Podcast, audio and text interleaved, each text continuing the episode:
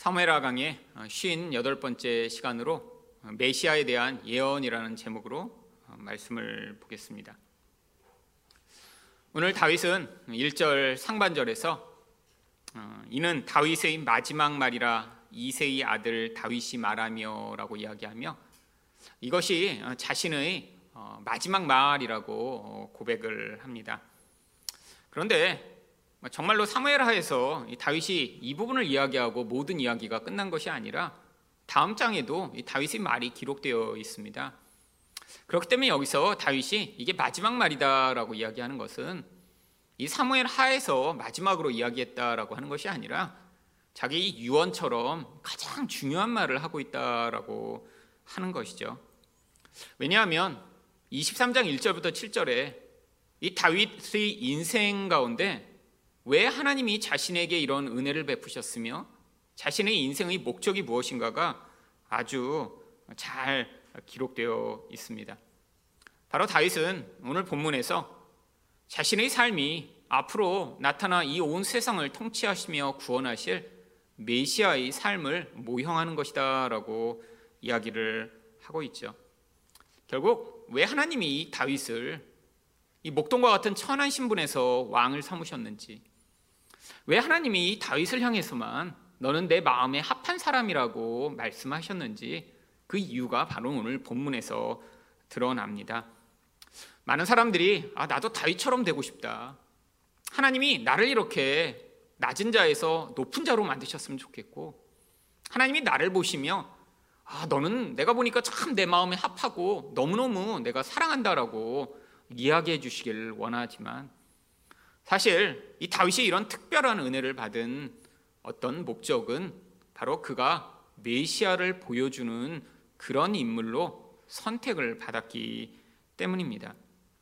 하나님이 뭐 누군가를 편애하셔서 이 다윗만 더 이뻐하시고 뭐 누군가를 특별히 택하셔서 어떤 사람만 이렇게 높아지게 만드시는 것이 아니라 바로 이 다윗과 같이 어떠한 특별한 메시아를 보여주고자 하는 목적을 가진 인물에게 그러한 은혜를 베푸신 것이죠.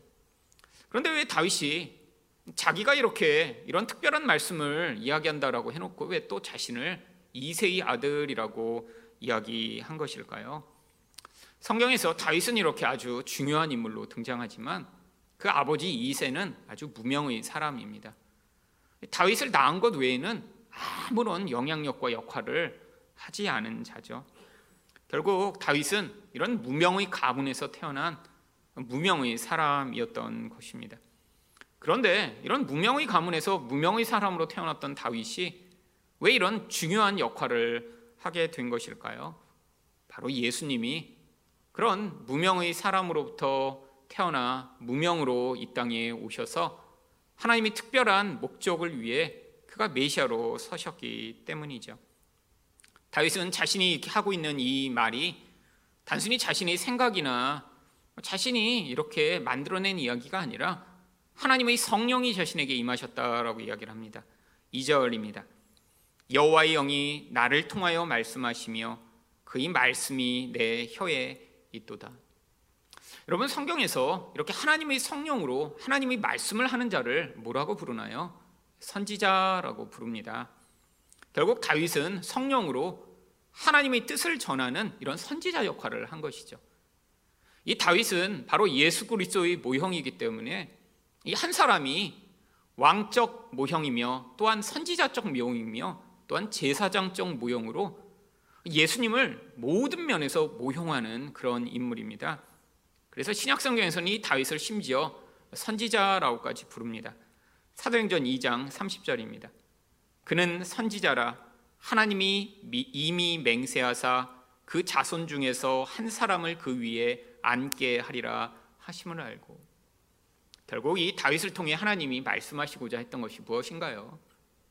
우리를 구원할 메시아를 보내실 텐데 바로 그분이 어떠한 분이신가를 우리에게 가르쳐 주고자 이 다윗에게 특별히 성령으로 임하여 그를 통해 우리에게 하나님이 말씀을 하게 하신 것입니다. 그렇다면 오늘 말씀을 통해 바로 이 다윗이 예언한 메시아가 어떤 분인가 살펴보고자 하는데요. 첫 번째로 메시아는 어떤 분이신가요? 찬양의 대상이 되십니다. 1절 하반절에서 다윗은 이렇게 노래합니다. 높이 세워진 자 야곱의 하나님께로부터 기름 부음을 받은 자 이스라엘의 노래 잘하는 자가 말하노라. 아, 물론 자기 자신을 이야기하는 것이죠. 하나님이 자신을 이렇게 높아지게 만드셨고 하나님이 자기에게 기름 부으셨고 또한 이스라엘에서 어, 내가 시편을 이렇게 많이 짓고 어, 이렇게 많은 노래들을 했다라고 자기 고백을 하고 있는 것처럼 보입니다. 그런데 바로 이 장면에서 하나님은 이 다윗에게 성령으로 임하여 마치 다윗에게 드러난 그 모습을 통해 메시아의 모습을 우리에게 보여주시고자 한 것이죠. 여기서 다윗이 자신을 높이 세워진 자라고 고백합니다. 왜 그런가요? 여러분 다윗은 무명 중에 무명이었습니다. 아니 자신의 가족에서조차 전혀 인정받을 수 없는 그런 삶을 살았죠. 사무엘이 이 다윗의 아버지 이세에게 찾아갔을 때 내 아들들을 다 내게로 보이라라고 이야기를 했는데 다윗은 그 아들들에도 들지 못해서 사실 이세가 사무엘에게 보여주고자 하는 그 자리에서도 빠집니다. 왜 그랬죠? 이세에게는 일곱이나 되는 다른 멋진 아들들이 있었거든요. 다윗은 여덟 번째의 있으나 마나한 그런 존재였던 것입니다. 아, 그래서 아니 이 아들들이 다 여기 있느냐라고 사무엘이 물었을 때 사무엘상 16장 11절에서 이세가 뭐라고 이야기하나요? 또 사무엘이 이세에게 이르되 네 아들들이 다 여기 있느냐? 이세가 이르되 아직 막내가 남았는데 그는 양을 지키나이다. 여러분 이 다윗이란 존재는 가정에서도 있으나 마나한 존재. 아니 집안에 허드렛 일을 하는 그런 존재. 형들 뒤치다까리하고 도시락이나 나르는 그런 존재. 전혀 아무런 영향력이 없는 그런 존재였죠. 여러분 그런데 이런 무명의 사람을 하나님이 어떻게 만드셨나요? 바로 한 나라의 왕으로 만드시고 그 지역을 제패하는 엄청난 권세와 영향력을 허용하십니다. 그때 다윗이 하나님 앞에서 어떤 고백을 했나요? 사무엘하 7장 18절을 보시면 다윗 왕이 여호와 앞에 들어가 앉아서 이르되 주 여호와여 나는 누구이오며 내 집은 무엇이기에 나를 여기까지 이르게 하셨나이까? 여러분 정말 이런 고백을 하지 않을까요? 여러분 다윗이 어려서 아, 내가 나중에 왕이 되지 않을까? 아, 내가 이 온 나라를 통치하면 어떤 일을 하게 될까? 이런 걸 정말 꿈이라도 꾸었을까요? 여러분 다윗은 그냥 그 목동으로 태어나 목동으로 살다가 죽을 운명이었습니다. 자신이나 자신의 가족을 볼 때 전혀 지금 살고 있는 그 상황과 모습에서 벗어날 수 있는 가능성을 전혀 갖지 못한 사람이었죠. 아니 그런데 몇십 년이 흐른 뒤에 그 한 나라의 왕이 됩니다. 여러분 그때 바로 다윗이 도대체 내가 누구이길래 하나님이 나에게 이런 은혜를 베푸십니까? 라는 고백을 하죠. 여러분 이런 한 사람의 입지전적 이야기가 왜 성경에 기록된 것인가요? 바로 이 다윗의 모습을 통해 메시아로 오실 예수 그리스도의 모습을 보여주고자 한 것입니다. 여러분 예수님이 이 땅에 오셨을 때의 그 낮아지신 모습을 빌립보서 2장 7절과 8절은 이렇게 이야기합니다. 오히려 자기를 비워 종의 형체를 가지사 사람들과 같이 되셨고 사람의 모양으로 나타나사 자기를 낮추시고 죽기까지 복종하셨으니 곧 십자가에 죽으심이라. 여러분 예수님은 하나님이세요. 죄가 없는 분이세요. 그런데 이런 죄 있는 인간의 모습으로 오신 것조차 그것이 그에게 가장 낮아진 모습이었습니다. 아, 그런데 게다가 예수님이 이 땅에 어떻게 오셨나요? 목수의 아들로 오셨죠. 태어날 때도 화려하고 멋있는 존재로 오신 것이 아니라 마국간에서 말 구유에서 태어나셨습니다. 여러분 남들이 볼 때 이런 흠모할 만한 사랑할 만한 야 멋지다라고 할 만한 그런 모습을 하나도 갖지 못한 모습으로 이 땅에 오셨죠. 여러분 그런데 예수님이 이 땅에 이런 모습으로 오셨다가 그가 바로 이 십자가라고 하는 낮아짐의 가장 깊은 곳에 있는 그 과정을 통과하신 뒤에 그가 어떠한 그러한 하나님의 높임을 받으셨나요? 빌립보서 2장 9절과 10절을 보시면 이러므로 하나님이 그를 지극히 높여 모든 이름 위에 뛰어난 이름을 주사 하늘에 있는 자들과 땅에 있는 자들과 땅 아래에 있는 자들로 모든 무릎을 예수의 이름에 꿇게 하시고 여러분 예수님이 어떤 존재 어떤 대상보다 가장 높아지셨다라고 하는 것입니다. 그럼 바로 이것을 보여주고자 이 다윗이 이런 무명의 자리로부터 그런 가장 높아진 자리에 서게 되는 바로 그 이야기를 보여주고 있는 것이죠. 여러분 또한 다윗은 스스로가 하나님이 자기에게 성령으로 기름 부으셨다라고 이야기를 합니다. 바로 사무엘상 16장 13절에 나오는 이야기죠. 사무엘이 기름 뿔병을 가져다가 그의 형제 중에서 그에게 부었더니 이날 이후로 다윗이 여호와의 영에게 크게 감동되니라. 물론 당시에 이제 앞으로 왕으로 이 다윗이 이제 택정되었다라는 그 증거로서 이 올리브유를 가득 채운 기름 뿔병으로 머리에서 기름을 부었습니다. 이것은 모형이죠. 구약에서 하나님의 특별한 역할을 맡은 왕과 선지자와 제사장이 바로 성령의 기름 부음으로 그 역할을 감당하게 될 것을 그림으로 보여주고 있는 것입니다. 바로 이 말씀대로 다윗은 이 기름 뿔병에 나온 그 올리브유 때문에 그가 그런 역할을 하게 된 것이 아니라 하나님의 성령이 이 다윗에게 임하여 그가 왕으로서 제사장으로서 선지자로서 하나님이 역할을 감당하게 하셨던 것이죠. 여러분 그런데 이것도 모형입니다.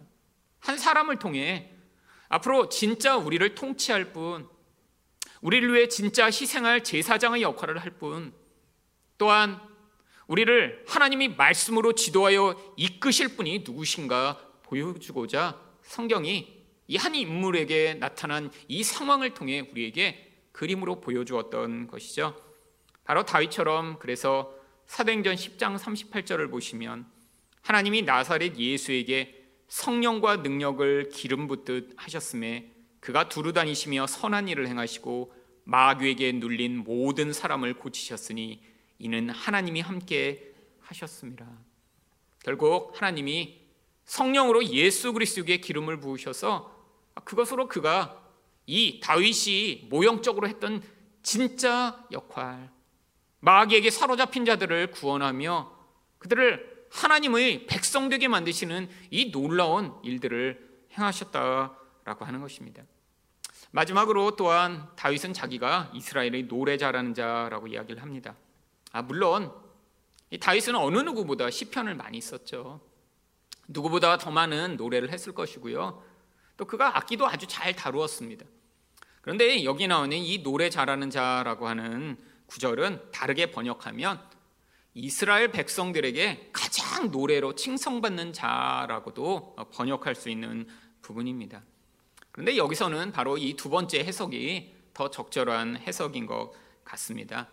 왜냐하면 이 다윗을 통해 하나님이 이 메시아의 모습을 보여주시고자 했기 때문이죠. 여러분 다윗은 이스라엘에서 가장 칭송받는 자였습니다. 이 사울이 다윗을 미워하게 된 이유도 이스라엘 모든 백성들이 다윗을 뭐라고 노래했나요? 사무엘상 18장 7절을 보시면 여인들이 뛰놀며 노래하여 이르되 사울이 죽인 자는 천천히요 다윗은 만만이로다. 여러분 이 다윗이 이렇게 모든 존재보다 뛰어나며 우리를 구원할 자라고 하는 그런 칭송을 받게 되자 바로 사울의 질투와 미움을 받게 되죠. 여러분, 결국 예수님이 바로 하나님의 백성으로부터 이런 찬양과 이런 높임의 대상이 됨을 보여주고자 이 다윗을 등장시킨 것이죠. 여러분, 우리가 찬양할 대상이 무엇인가요? 아, 우리가 높여야 할 대상이 무엇인가요? 결국 우리를 구원할 자입니다. 여러분, 바로 우리가 이 땅에서 해야 될 가장 중요한 일은 우리 인생을 구원할 것이 갑자기 이렇게 주식이 올라서 떼돈을 벌거나 아니 갑자기 로또에 당첨돼서 아, 내가 누리지 못하던 그런 행복을 누리게 되는 것이 아닙니다. 여러분 젊은이들이 점점점 지금 아, 미래가 불안하고 상황이 어려우니까 아 이런 대박을 치기를 열망하며 아, 주식에 몰빵을 하거나 로또를 사는 사람들이 점점 늘어나고 있다고 합니다. 여러분 올 상반기에만 팔린 로또가 2조 원이 넘는데요. 그럼 엄청난 돈을 지금 내가 1억 천금을 얻게 되면 내 인생이 구원을 받을까라는 그런 열망으로 쏟아붓고 있는 것이죠. 여러분, 우리 인생에서 로또가 당첨된다고 정말 우리 인생에 구원이 나타날까요? 여러분, 우리 인생 가운데 내가 선택한 어떤 주식이 올라서 어, 이전에 얻지 못하던 그런 많은 부여를 얻게 되면 내가 그것을 찬양하며 노래하며 내 인생에서 진정한 기쁨과 행복을 맛볼 수 있게 될까요?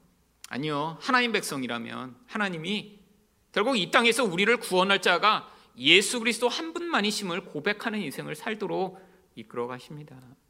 여러분, 바로 그거를 경험한 자들이 나중에 모여 요한계시록 7장 9절과 10절처럼 이 이루에 내가 보니 각 나라와 족속과 백성과 방언에서 아무도 능히 셀 수 없는 큰 무리가 나와 흰 옷을 입고 손에 종려 가지를 들고 보좌 앞과 어린 양 앞에 서서 큰 소리로 외쳐 이르되 구원하심이 보좌에 앉으신 우리 하나님과 어린 양에게 있도다.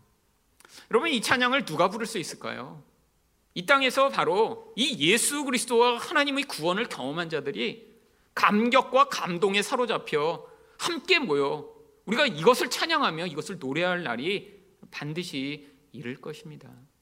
여러분 이 땅에서 성도는 바로 이것을 경험해야죠.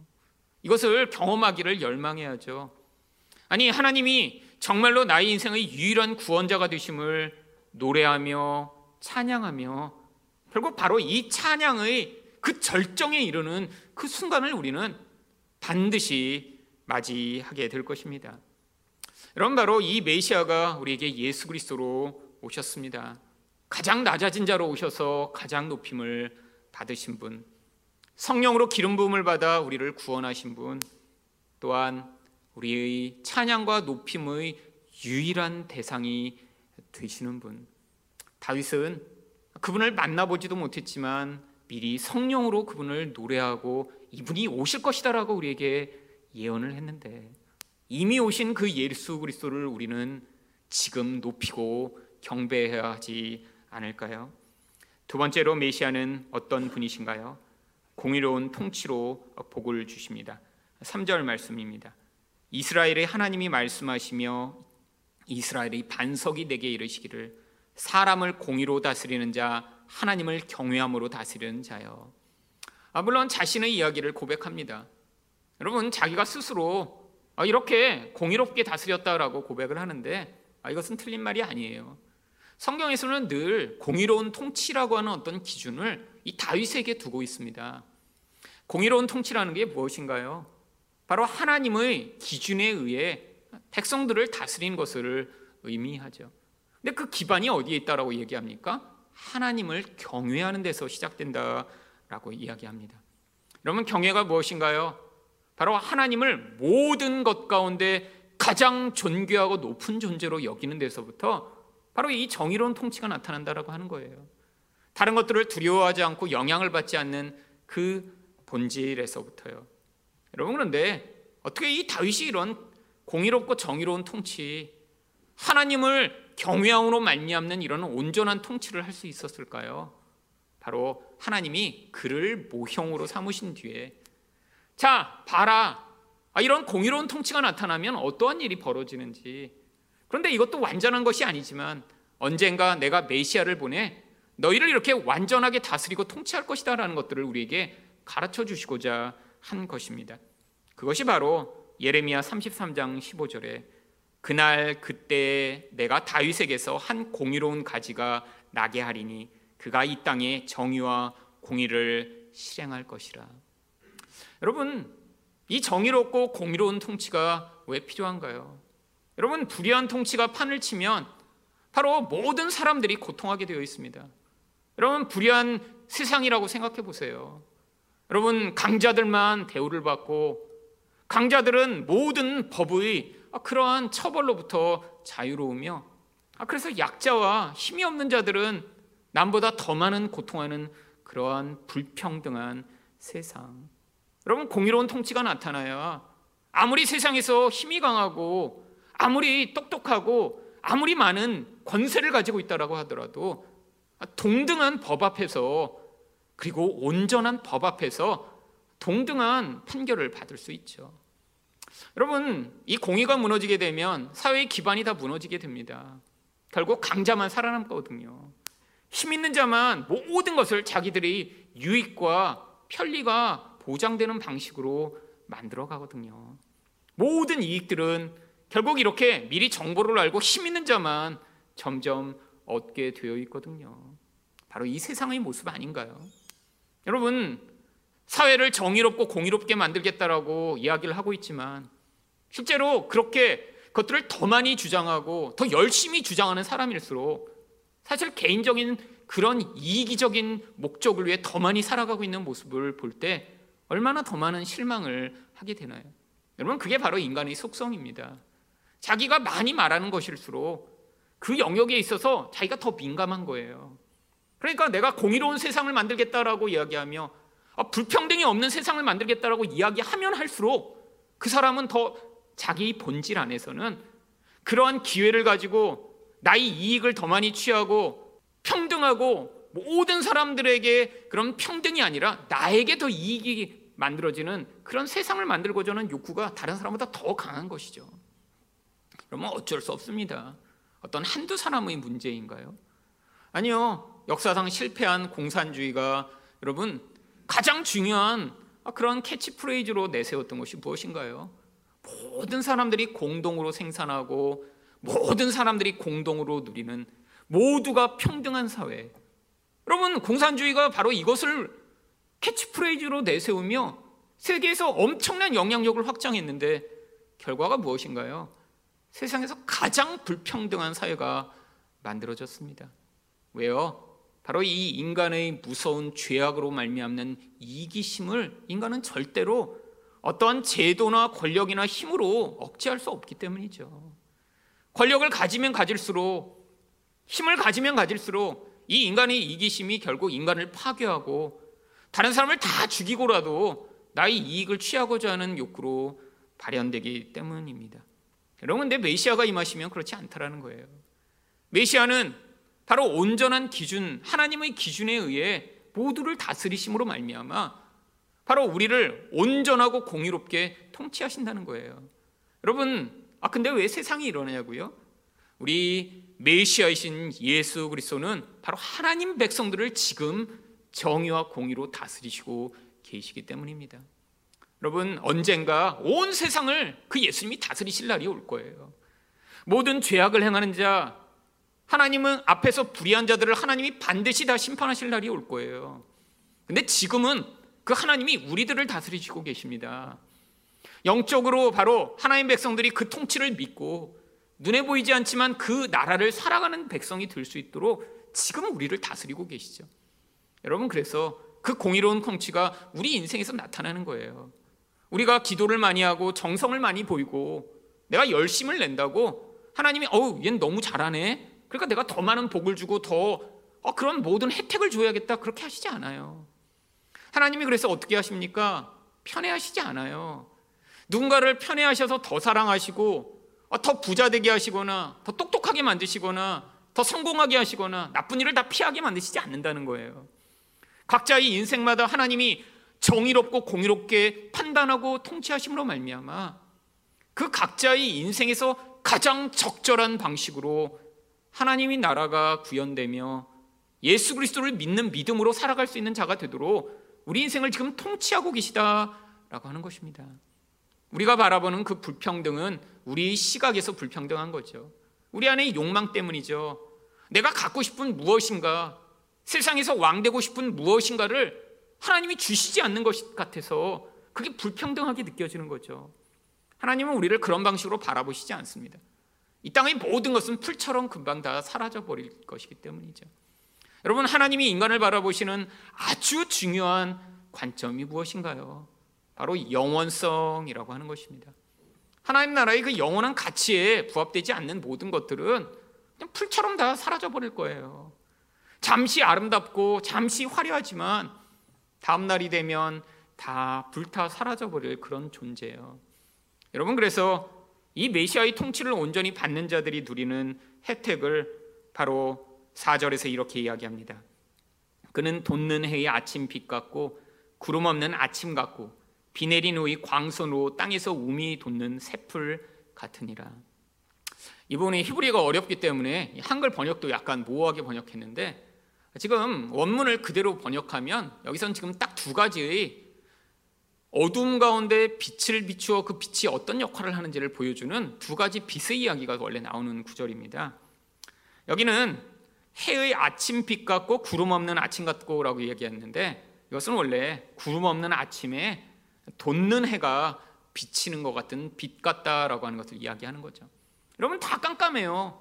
근데 갑자기 아침에 빛이 돋아오르면서 그 어둠을 물러나게 만드는 빛처럼 바로 이런 메시아의 통치가 나타난다 라고 하는 거죠. 또한 비가 내린 후에 어, 땅에서 지금 풀이 자라나야 되는데 언제 풀이 자라나기 시작할까요? 바로 그 어둠 가운데 촉촉한 가운데 바로 빛이 비출 때 그 따뜻한 온기로 말미암아 땅의 그런 지표면을 뚫고 이 풀의 그런 움이 돋아나기 시작하는 게 만드는 그 빛. 여러분 그래서 바로 이 메시아의 온전한 통치를 이 어둠을 물러가게 만드는 빛, 새 생명을 도달하게 만드는 빛이라고 이야기를 하죠. 여러분 성경에서 어둠은 늘 저주, 죽음, 혼돈, 무질서, 죄악 이런 것들을 비유합니다. 반면에 빛은 무엇을 비유하죠? 생명과 창조, 회복, 질서, 영광, 거룩과 같은 것들을 상징하죠. 여러분 바로 예수 그리스도의 통치가 그렇다라고 하는 것입니다. 여러분 어두운 가운데 해가 도졌을 때 바로 그것이 비치는 그 생명의 기운. 여러분 그래서 바로 예수 그리스도가 임하실 것을 바로 예언한 사가랴 선지자도 뭐라고 예언을 하나요? 누가복음 1장 78절과 79절을 보시면 이로써 돋는 해가 위로부터 우리에게 임하여 어둠과 죽음의 그늘에 앉은 자에게 비치고 우리 발을 평강의 길로 인도하시리로다 하니라. 여러분 모든 인간을 어둠과 죽음의 그늘에 앉은 자래요. 여러분 그게 바로 우리의 운명 아닌가요? 결국 죄를 짓다가 죽을 수밖에 없는 우리요. 영원한 영광과 전혀 관계없는 인생을 살다 끝날 수밖에 없는 우리요. 그런데 그런 자들에게 이 돋는 해가 나타납니다. 결국 그래서 예수님이 자신을 뭐라고 부르시나요? 나는 세상의 빛이다라고 말씀하시죠. 여러분 그래서 요한복음 8장 12절에서 예수님이 예수께서 또 말씀하여 이르시되 나는 세상의 빛이니 나를 따르는 자는 어둠에 다니지 아니하고 생명의 빛을 얻으리라. 여러분 바로 이 빛을 갖지 못하고 그 빛의 비춤을 받지 못한 자들은 여전히 그 어둠의 영향력 안에 살아가게 되어 있습니다. 여러분 우리 인생 가운데 우리가 그렇게 고민하고 아 우리가 정말 힘들어하고 고통하는 많은 것들이 우리 영혼에서 뿜어져 나오는 이 어둠 때문 아닌가요? 우리 죽음에 대한 두려움, 우리 끊임없는 욕망, 끊임없는 질투, 미움, 불안, 우울, 분노가 결국 이 어둠의 증거 아닌가요?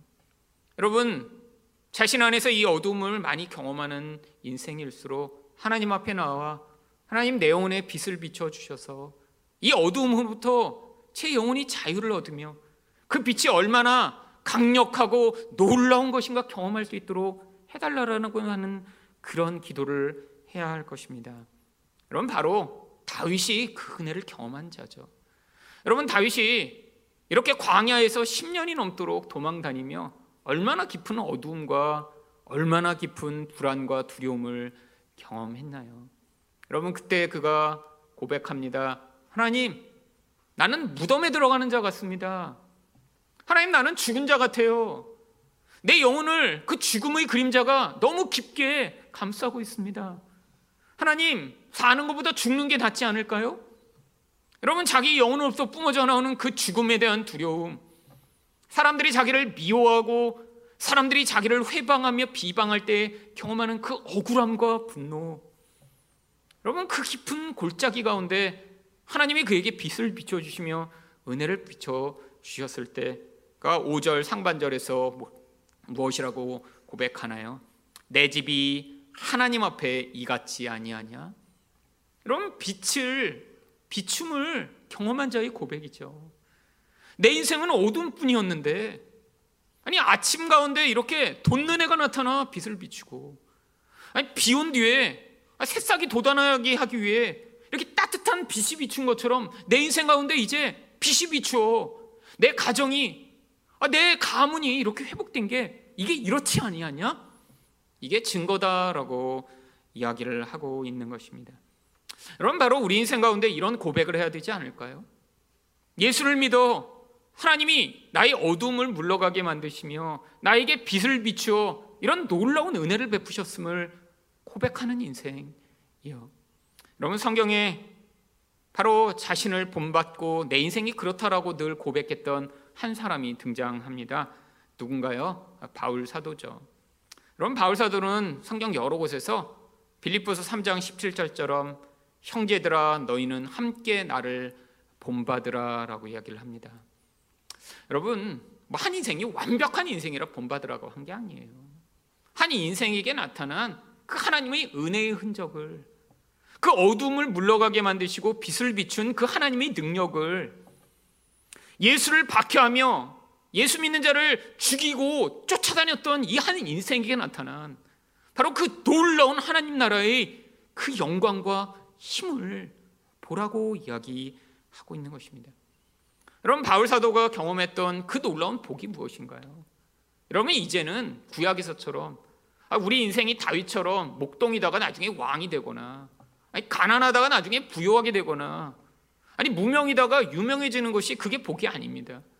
하나님이 참 복이 무엇인가? 이제는 예수 그리스도와 아, 그의 제자들을 통해 우리에게 가르쳐 주셨어요. 하늘나라의 생명의 복이요. 여러분, 제가 아까도 말씀드렸지만 하늘나라의 가장 중요한 판단의 관점이 무엇입니까? 영원성이에요. 이 땅에서 아무리 권력을 많이 가져도 이 땅에서 아무리 똑똑해도 아무리 부자여도 그 영혼의 관점에서는 그냥 순간에 지나가 버리는 거예요. 역사상 그렇게 부유했다라고 일컬어지는 그 많은 사람들이 지금 다 뭐 하고 있나요? 다 무덤에 들어갔습니다. 여러분 록펠러요. 지금 빌 게이츠가 부자라고 하지만 당시에 록펠러가 가진 재산을 전 세계 부유의 퍼센트로 환산하면 록펠러보다 록펠러는 지금의 빌 게이츠보다 몇십 배나 더 부자였대요. 여러분, 아니 그렇게 많은 부여를 가지고 세상을 통치하던 그 한 사람 어떻게 됐나요? 아, 지금 다 무덤에 들어가서 아니 세상에서 존재하지도 않습니다. 이게 하나님 나라의 시각이에요. 여러분 그러면 참 부여를 가진 이 바울 나를 본받으라 라고 얘기했던 이 바울이 가진 그 영원한 생명의 힘이 어떤 방식으로 나타나나요? 빌립보서 4장 11절과 12절입니다. 어떠한 형편에든지 나는 자족하기를 배웠노니 나는 비천에 처할 줄을 노알고 풍부에 처할 줄도 알아 모든 일 곧 배부름과 배고픔과 풍부와 궁핍에도 처할 줄 아는 일체의 비결을 배웠노라. 여러분 이 세상의 환경과 상황에 영향받지 않을 수 있는 아, 그러한 하나님 나라의 견고한 복에 대한 믿음이 있는 사람이 되었다라는 것이죠. 여러분, 우리가 바로 이거를 하나님 나라의 복으로 배워야 될 것 아닌가요? 여러분, 이 시대가 계속해서 사람들을 끊임없이 다양한 욕망으로 유동치게 만드는 세상입니다. 여러분, 세상에는 자기가 이렇게 한몫 얻었다. 아, 내가 이렇게 큰 힘을 가졌다. 아, 내가 이렇게 즐겁고 행복하게 살다, 산다라고 자랑하고 사람들에게 끊임없이 영향을 미치는 그런 영향력들이 이제 얼마나 강력해지고 있나요? 여러분, 그래서 다른 사람이 부러우세요? 아니, 그것들을 부러워하는 만큼 우리 인생이 이미 주신 하나님의 복과 은혜가 반감되면서 우리는 점점 불행해집니다. 여러분, 이 인간의 마음이라는 건 아니 이전에 내가 하나님의 은혜를 받은 것 같고 아니 내가 이미 주신 것이 괜찮다라고 생각했는데 아, 나보다 무엇인가 더 많이 가지고 더 행복한 것처럼 보이며 아, 무엇인가 풍요한 것처럼 살아가는 사람들을 볼 때마다 바로 이미 내가 누리고 있는 것들이 아무것도 아닌 것처럼 여겨지며 질투와 불안에 사로잡히게 되는 경우가 얼마나 많은가요? 여러분 스스로 것들을 찾아 나서는 세상이죠. 페이스북, 인스타그램을 보며 특히 젊은 사람들은 야, 저 사람은 늘 저렇게 행복해 보이네. 아, 늘 멋진데 이렇게 여행 가네. 아, 늘 저렇게 풍요로운 삶을 사네? 라고 하며 아, 나는 늘 불행하고 나는 이렇게 갖추지 못했는데 라고 생각하며 불행해하는 이 인생들의 모습이요. 여러분, 우리 마음에 달려 있습니다. 우리 마음에 예수 그리스도가 주시는 그 온전한 복을 누리지 못하면 하나님이 나의 주인이 되시고 예수가 나의 인생을 통치하셔서 지금 나에게 가장 적절한 하나님 나라를 경험하는 그런 과정을 지나가게 하시고 계심을 우리가 믿지 못하면 하나님이 이미 나를 다스리시고 계신데 그 다스림을 받기보다는 내가 다른 것에 내 인생을 맡겨 마치 우리 존재가 하나님이 아닌 다른 신을 섬기는 것처럼 살아가게 만들려는 그 세상의 노예가 되기 얼마나 쉬운가요? 여러분 그래서 다윗이 5절 하반절에서 뭐라고 고백합니까? 하나님이 나와 더불어 영원한 언약을 세우사 만사에 구비하고 견고하게 하셨으니 나의 모든 구원과 나의 모든 소원을 어찌 이루지 아니하시랴. 결국 이 다윗은 하나님이 자신에게 약속하신 그 언약이 결국 자신에게 모든 것들을 이루어내는 가장 중요한 것임을 지금 고백하고 있는 것이죠. 마지막으로 메시아는 어떤 분이신가요? 악인에게 심판을 내리십니다. 6절 상반절입니다. 그러나 사악한 자는 다 내버려질 가시나무 같으니 여러분 우리 하나님이 통치하시는데 아, 이런 악한 자에 대한 심판이 임하지 않는다면 그 통치는 반쪽이겠죠. 근데 하나님이 그렇지 않으신다는 거예요. 이런 악한 자들은 가시나무 같대요. 왜요? 가시나무는 성경에서 가장 쓸모없는 존재를 비유하는 대상이기 때문입니다. 여러분 가시나무 이 광야에 있는 가시는 그냥 한국에 있는 이 조그만 가시나무와 틀립니다. 가시 길이가 막 이만큼씩 10cm, 20cm씩 돼요. 여러분 그러니까 아, 그 가시나무를 가지고 뭘 할 수가 없는 거예요. 워낙 가시가 길고 뾰족하기 때문에. 그래서 어떻게 합니까? 6절 하반절부터 7절 상반절을 보시면 이는 손으로 잡을 수 없음이로다. 그것을 만지는 자는 철과 창자루를 가져야 하리니. 여러분 이 가시나무도 근데 쓸모가 있습니다. 어떤 일에 쓸모가 있을까요? 땔감으로만 쓸모가 있죠. 근데 땔감으로 쓰려고 해도 손으로는 잡아서는 쓸 수가 없는 거예요. 워낙 가시가 날카롭고 기니까. 그래서 어떻게 해요? 철 낫으로 아니 긴 창으로 가지고 가서 그 가시나무를 꺾은 다음에 그 다음 끌고 와서 불에 태웁니다. 지금 하나님이 이 세상에 있는 사악한 자들을 그렇게 다루실 거라는 거예요. 우리 하나님이 그냥 손으로 와서 그들을 이렇게 데려다가 무슨 일에 쓰시는 게 아니라 나중에 심판하시는 철퇴로 그들을 내려치시며 심판하실 것이다라고 이야기를 합니다. 여러분 그 약속이 시편 2편 9절에도 이렇게 나옵니다. 내가 철장으로 그들을 깨뜨리며 질그릇같이 부수리라 하시도다. 여러분 이게 메시아의 공의로운 통치예요. 우리 예수님은 사랑이 많으시니까 나중에 죄 지은 자 악인들 아 너희도 다 그냥 용서할게 라고 하시는 것이 아니라 이 사악하고 악한 자들 예수 그리스도의 발 앞에 무릎 꿇지 않는 자들 회개하지 않는 자들을 이 철장으로 여러분 도리깨라고 하죠 이 쇠 망치와 같은 그런 그 철장으로 다 부수어 깨뜨려 버리시겠다라고 하시죠 결국 그들이 결국이 어떻게 되나요? 7절 하반절을 보시면 그것들이 당장에 불살리리로다 하니라. 결국 다 심판을 당해 태워질 것이다라고 이야기를 합니다. 여러분, 근데 왜 지금 그런 일이 벌어지지 않나요? 아 세상에 이렇게 악하고 아 세상에 이렇게 사악한 자들이 가득한데 왜 하나님이 지금 심판하시지 않죠? 바로 그 이유가 마태복음 13장 40절이 나옵니다. 그런즉 가라지를 거두어 불에 사르는 것 같이 세상 끝에도 그리하리라.